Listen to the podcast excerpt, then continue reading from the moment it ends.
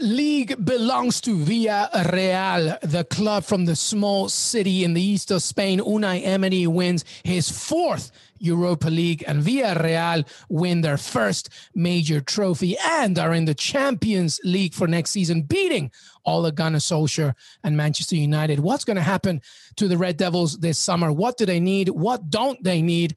And also, we discuss all the managers and the news that happened today, including Zinedine Zidane leaving Real Madrid, Antonio Conte leaving Inter Milan, and managers like Max Allegri waiting on the wings. We have Jonathan Johnson to break it all down, our Europa League final recap, and everything else that's gone on in the beautiful game today. Que Golazo begins right now. Villarreal, for the first time in their history, have a major European trophy as they beat Manchester United in penalties. Unai Emery, his fourth time winning the Europa League. Unbelievable. Jonathan Johnson, incredible. Those penalties were amazing. Some may say maybe better than the game itself, but who cares? What a tremendous final. Amazing for the city of Villarreal. Give me your initial reactions to the final. Well, my initial reaction is uh, haha, I was right. Everybody else was wrong because my prediction was 1 1 and Villarreal to win on penalties. So I'm delighted that that came through. Uh, to, but just to be honest, I didn't expect for the penalties to go like that. Uh, I saw a pretty intense penalty shootout recently between PSG and Montpellier, which I thought had already set the bar quite high. And then we saw this. Uh, you know, it was nearly, very nearly 11 players apiece. Uh, but to be perfectly honest, my initial reaction is I wish that the game had been as exciting as the penalty shootout. to be honest, it was. Uh, That's it, what it, I tweeted. Yeah. the, the, the 120 minutes, uh, you know, definitely didn't live up uh, to the, the very short but exciting uh, nature of the penalty shootout. Obviously, thoughts go out to David De Gea. Never nice to be the player that misses the key penalty, especially when you're a goalkeeper and you're put in that bizarre situation where you don't have any choice but to take it. So yeah, obviously that was that was really tough on him. Um, but also, I'm kind of I'm kind of glad for Villarreal. I'm happy for Unai Emery. Uh, obviously, it's fantastic for him, four-time winner uh, of the competition now, uh, and he's done it with a second Spanish team as well. Uh, you know, fantastic achievement to him. Congratulations. We'll see Villarreal in the Champions League next season. But it was, to be honest, I I, I find it really staggering. Um, you know, this this kind of malediction that Manchester United suffer from when they go into finals. Uh, and you know they've now gone. I think it's four seasons without a single trophy. It's it's very bizarre. In fact, the last silverware I think I remember the winning was the Europa League back in 2017. So it's uh, you know it's obviously it's it's a tough period for them, and there's going to be question marks about Ole Gunnar Solskjaer once more. Uh, but also at the same time, you know when you when it goes all the way to penalties and you lose like that, there is a, a, a large element of misfortune to it as well. So you know, I do think that there are things that United will have to take away and try to improve, but also at the same time, you know, it's always going to be a lottery when you get to that stage of a match, especially in a final, considering I don't think we've even seen a penalty shootout in the Europa League this season until then. It would. Not only have we not seen one, I, I can't remember the last time I saw such a good one. Um, I think it was like the African Cup of Nations where we saw one that went for a while, but that was mainly because some players also missed during that. This was like perfect penalties.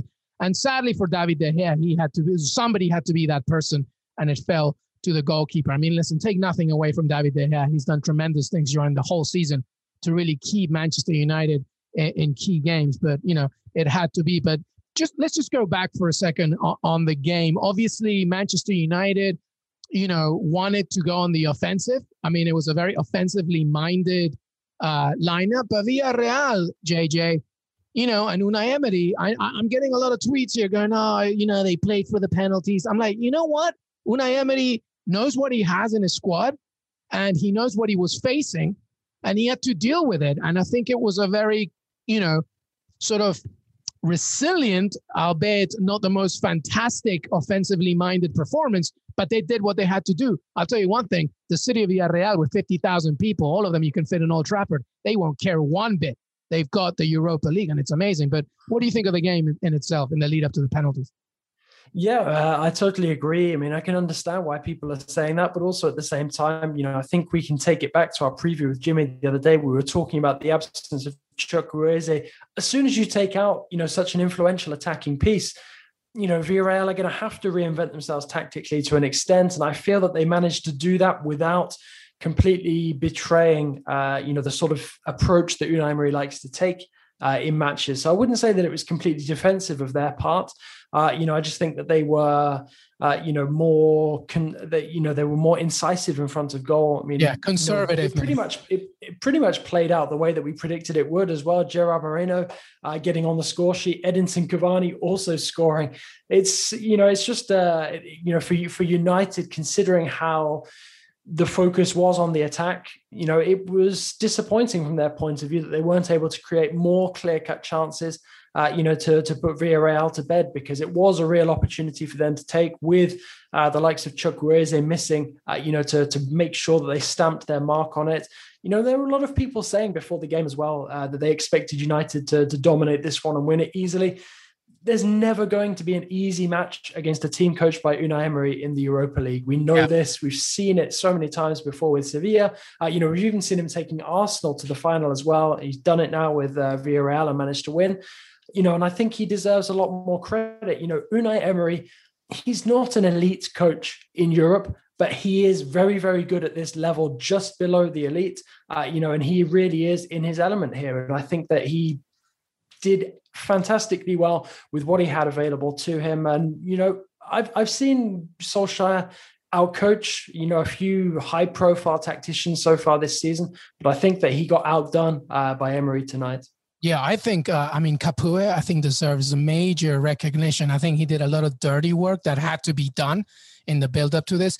I think that we forget about how he, uh, people like Pau Torres and Albiol tried to limit at least the, the penetration inside the box. It was a very, like you said, it was a very smart performance. And I think that when Unai Emery gets a squad who totally is full in 100% in his beliefs, amazing things happen, especially in, in European competition. They didn't lose a single game in this tournament, JJ, to your point about being such a difficult team to beat.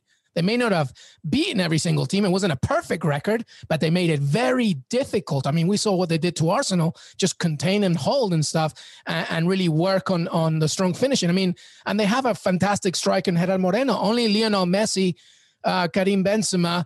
Uh, did better than him in, in, La Liga, I believe. So you know, it's it's amazing. Maybe one more, I can't remember, but you know, such a good offensive force for them. I mean, you have to tip your hat. Yeah, absolutely. I completely agree. And I mean, the one thing that I would say, and I really don't like to bring it back to this because it's something that so many people talk about when they look back on Emery's time with Arsenal about the language barrier. I wasn't able to get his ideas across. Unfortunately, there is an element of truth in that because it's something that I noticed when he was coaching PSG, and it's something that we noticed when he was in charge of Arsenal as well. Unai Emery, when he is in charge of a team and he's speaking his native tongue, he is able to get his ideas across completely. Uh, and that is when a squad really buys into what he is all about. And we've seen it be successful with Sevilla. You know, he enjoyed success in a very difficult scenario, uh, situation as well with Valencia, and he's doing the same right now with Villarreal as well. You know, to have taken them from, uh, you know, the the Europa Conference League, uh, which is what they qualified for through La Liga, uh, into the Champions League is a massive jump for them, you know, and to win a first major piece of silverware as well. We were talking in the preview about them kind of being a little bit like a Spanish equivalent of Bayer Leverkusen. They're shaking that tag off of their backs right now. And I think Unai Emery deserves so much credit for that. You know, he might have had his difficult times when he's strayed outside of Spain and, and you know, and tried to strike out uh, for himself in other leagues. But when he's come back to, to what he knows best, he's when he's able to get those ideas across, you know, and a team buys into it, they're very, very difficult to stop. Uh, you know, and I think he deserves tremendous credit for this achievement. Yeah, well said, uh, JJ. I just I take this shit so personally because yes, I understand that he had limitations when he goes outside of Spain but uh, a lot of the time especially from the media it you know things it was at his expense. Like somehow for some reason you know you you completely belittle somebody because you have limitations on language. It's not the fault of the clubs. It's just that the environment itself created this scenario where suddenly Unai Emery felt overwhelmed or whatever because you know his language limitations etc so i'm just i'm so happy because it's he'll he'll never do it. He's too classy. But I'm not classy. It's I'm doing it for him. It's kind of like the middle finger to all those people who like you know make fun of his expense, and I think it's it's remarkable. I mean, the fact that he's now won this four times. And like you said, with two different clubs from Spain, it, it goes to say, and, and well done. And Villarreal is the club from a very small city in the east of Spain, 50,000 people. You can fit everybody in Old Trafford in there. They've never won a major European trophy. Sorry, Intertoto. I'm not going to include you in that. You know, but they've had tremendous players: Juan Roman Riquelme, Marcos Senna, Santi Cazorla, Diego Forlan. I mean, the list goes. Robert Pires, Martin Palermo. The list goes on and on. They were relegated in 2012. They came right back up and they sort of rejuvenated themselves. They've been semi-finalists of the Champions League as well. They're they're a team that are so likable they're just so because they're just like the little engine that could, and and finally they have a trophy to to to say that they're champions themselves. So yeah, absolutely, and I completely agree with it. And you know, I think it's nice as well that they finally do have that continental silverware to show for that period that they had uh, all those years ago. Because Villarreal at that time they were so exciting. I mean, as you mentioned, you know, the likes of Riquelme, the likes of Senna, uh, the likes of Forlan. I remember what you know wanting to watch their matches because they were such an exciting team. And I remember finding it such a tragedy that they never managed to win anything. So for Villarreal to have sort of come back and had their second wind now and to actually manage, you know, to finally add a trophy to that cabinet, it's it's fantastic for them, especially, you know, because of the rise that this club has enjoyed. You know, they've experienced some down moments as well. They dropped back into Segunda for a while. But you know, to see them back now in La Liga and thriving on the continental stage is fantastic. Really, really happy for them. Absolutely. Very quickly, JJ, before we take a break and we talk about other things, because there's been some big news uh, today as well. But what's Manchester United going to do now then? Uh, who do they need? Ole Gunnar Solskjaer, of course, as you mentioned, you know, now uh, not a trophy, uh, four seasons without one, four years without one. They came second in the table. It's commendable. Absolutely. They're back in the Champions League again as well. Commendable. But what do they need? Obviously, they miss Harry Maguire, but surely they missed, a, they, they need a little bit more. Don't you think? We had Peter Schmeichel this week and he talked, he wants Harry Kane. I mean, that's not happening, but he wants Wesley Fofana. But that's a good example, I think, of uh, he wants to protect the back line. What, what do you think they need this summer? I think the United need a lot. I'm going to be completely honest with a you. A long list, yeah. Yeah, I think they need. I need. They think they need players on the pitch, but they also need to build a bit of an identity off the pitch as well. And don't get me wrong, I'm not completely down on Ole Gunnar Solskjaer. I don't think that he's a terrible coach. I just think that he's gone as far as he can go with this this United side uh, without major changes being made. Uh, and I think that those changes need to be made this summer, and those changes need to include the coach. Uh, you know, wow. I think when you've got somebody like Allegri on the market for the moment, he's not going to be available for very long, given the vacancies that have just popped up. But if United are smart, considering the fact that he's been learning English for a while, you know, I, I think that they'd be stupid not to take a run at him uh, and perhaps try to make a few changes within the squad. You know, there's been you know rumblings about you know whether guys like uh, Paul Pogba are happy or not. You know, we had Mino Raiola coming out a couple of months ago and saying that Paul Pogba is not going to be a Manchester United player next season. I mean, okay, you know, this is the time to make those changes. Uh, you know, to make United uh, a serious prospect again when it comes to fighting for the title and fighting for for continental trophies as well. Uh, you know, and I think that those changes it can't just be one or two tweaks there's going to have to be some significant changes. And I feel bad for David De Gea because for me, it felt like probably one of the last moments in his Manchester United career. There's been a lot of speculation that he might move on, and I expect the likes of him, Paul Pogba, and possibly Ole Gunnar Solskjaer as well to be, uh, you know, some of the casualties this summer. That's a, a, very big statement, and to be honest with you, when I think about it, it's not an insane one because uh, you know the proof is in the pudding. I guess uh, the limitations are there, but we will see what happens. We're actually going to take a break because JJ gave us a good segue. And very quickly, we're going to talk about uh, everything else, the managerial cycle that's going to happen this summer, because there are plenty of very good managers available right now as we tape. And, you know, some clubs, maybe specifically, maybe even the Premier League, is going to want to keep an eye on. So we'll be right back. Did you know that while over 60% of Americans dream of starting their own business, less than 20% of them take the first step? The reason? Building a business is tough. Tailor Brands is simplifying the business journey. From launching and managing to growing your business, Tailor Brands isn't just another tool, it's your online business partner from launch to success. With Tailor Brands, building your dream business becomes an effortless experience. Their comprehensive platform guides you through every step, ensuring you have everything you need in one place. From LLC formation to bookkeeping, invoicing to acquiring licenses and permits, and even setting up your bank account. Tailor Brands handles it all seamlessly. And our listeners will receive 35% off Tailor Brands LLC formation plans using our link, tailorbrands.com slash CBS Sports. That's T A I L O R B R A N D S dot com slash CBS Sports. So start your business journey today with Tailor Brands. Hey, everybody, welcome back to Que Golazo, our Europa League final recap. We've talked about Villarreal beating Manchester United. So now we're going to talk because big news happened today because this uh, game of ours never stops. Antonio Conte, first of all, JJ is out. Uh, I think that this is a very good proof of what success means uh, in this day and age. Uh, re- regardless of winning Scudetto, Inter have financial problems. Conte wasn't happy with the limitations and uh, didn't meet his objectives as well. So Antonio Conte, first on that one, what, what do you make of that? Obviously, it's very disappointing. Um, you know, I think there's quite a sad trend at this moment in time of teams winning that, that you know teams succeeding after a long period of not doing anything and then those successes being undermined by what comes next you know we've got inter you know, having celebrated their first title in uh, what in like a decade, or it's the first title in Italy that's not been won by Juventus for a decade, and I think the last time another club won it was Inter. Uh, and then suddenly, you know, their celebrations are cut short by the fact that their coach is going to be leaving. Uh, pretty much everyone at the club is facing major pay cuts, uh, and there's going to have to be sacrifices made from the star performers on the pitch this season uh, because of the financial situation the club finds itself in.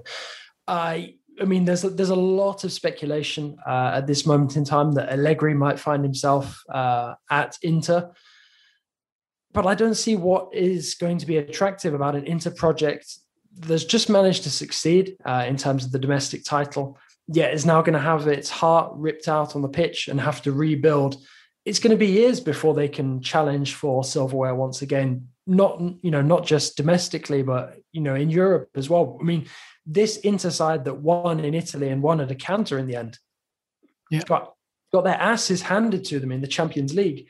They were they were absolutely destroyed in some of the matches, and which is you know, Conte's I, point, I guess, right? He wants more, so he wants more depth, I guess. yeah, exactly, exactly. And you know, I think the the ownership at, at, Inter, you know, they're they're not able to offer that, and it's it, like I said, it just goes hand in hand with this sort of sad trend at the moment where you see a team achieving something, uh, and then it's almost like they're in a rush to break it up. It's like Lille and 1, you know, the title celebrations hadn't even been going on 24 hours before Galtier came out and said, Oh, I'm leaving. Uh, Maignan had turned up in Italy for his medical and signing his contract.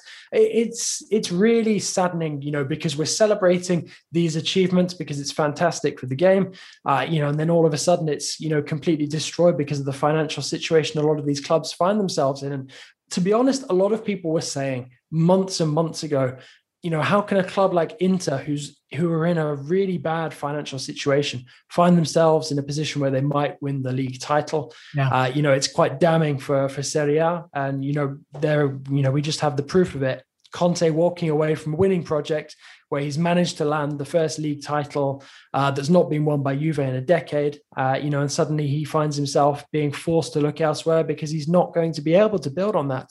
Yeah, the meaning of success and failure in the modern game is not really what happens on the pitch. It's why the European Super League was even an idea in the first place for this club. So we've talked about Antonio Conte for a second. You talked about Max Allegri, of course, who's available. Uh, I mean, a very good manager, and he's ready to manage. And you know, so it'll be interesting to see where he goes. But Zinedine Zidane is out of Real Madrid per our Fabrizio Romano. He's updating a little more.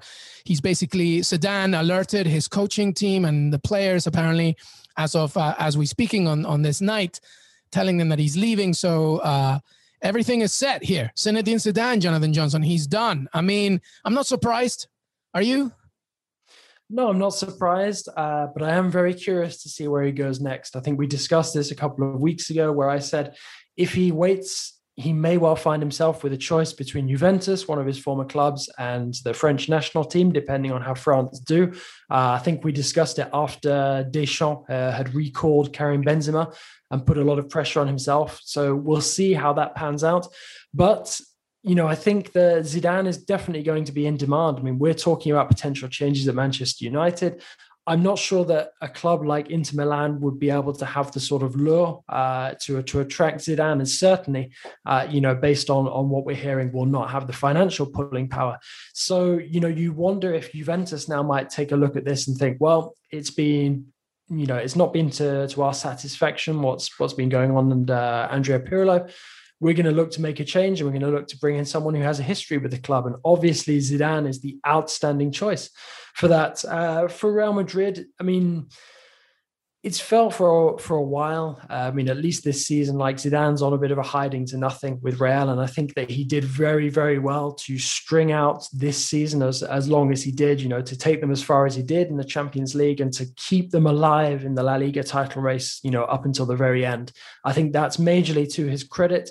Um, Zidane is also a guy who's very very good at assessing where a club is um, in terms of this cycle of players. Uh, and I think that if he is you know, agreeing to this decision to leave, you know, whether he's been asked to leave by the club or whether he said to the club he doesn't fancy it anymore, we don't know. We'll have to wait until those details finally come out. But you know, it from from past experience, uh, you know, ba- based on the way that he behaved when he left Real Madrid before, Zidane is a smart guy. He knows when he is going to be in a position of strength and when he's going to be in a position of weakness. And obviously, he doesn't feel moving forward like he's going to be in a strong position with this Real Madrid? Yeah, no, I think it's Juventus. I think it's a club that he obviously loves, uh, still has good memories. Obviously, we also know that the director of Juventus, uh, Fabio uh, Paratici, has left the club as well. I'm sure Nedved will follow. There's a lot of changes, and that basically ultimately determines Andrea Pirlo's fate as well. So we'll see what happens there. Uh, how about um, these Premier League teams, Jonathan Johnson, because Tottenham need a manager. You're talking about Ole Gunnar Solskjaer. Could could Manchester United persuade any of these big guys uh, to head that way? Even Galtier as well from Lille. Uh, what, what, could he be his uh, next project? What do you think for Premier League clubs and what they're trying to get this summer? Well, as far as Galtier goes, Premier League would be a good fit for him, no doubt about it. But it sounds like he's set on staying in France. Uh, it sounds like it's going to be between Nice and Lyon, so we'll see how that plays out. Would have loved to have seen him go abroad and, and challenge himself. Perhaps that'll come in the future, but for now, it sounds like he'll stay in France. Uh, and obviously, with the Premier League clubs, like I was saying, with relation to Manchester United, to see them go for someone like a Max Allegri, I think would be fantastic. And I, to be honest, I think if Allegri doesn't end up at a club like United, if United do end up separating with Solskjaer, then he'll end up going to either Real Madrid or going back to Juventus. I think the return to Juventus is the easy option for both the club and the coach.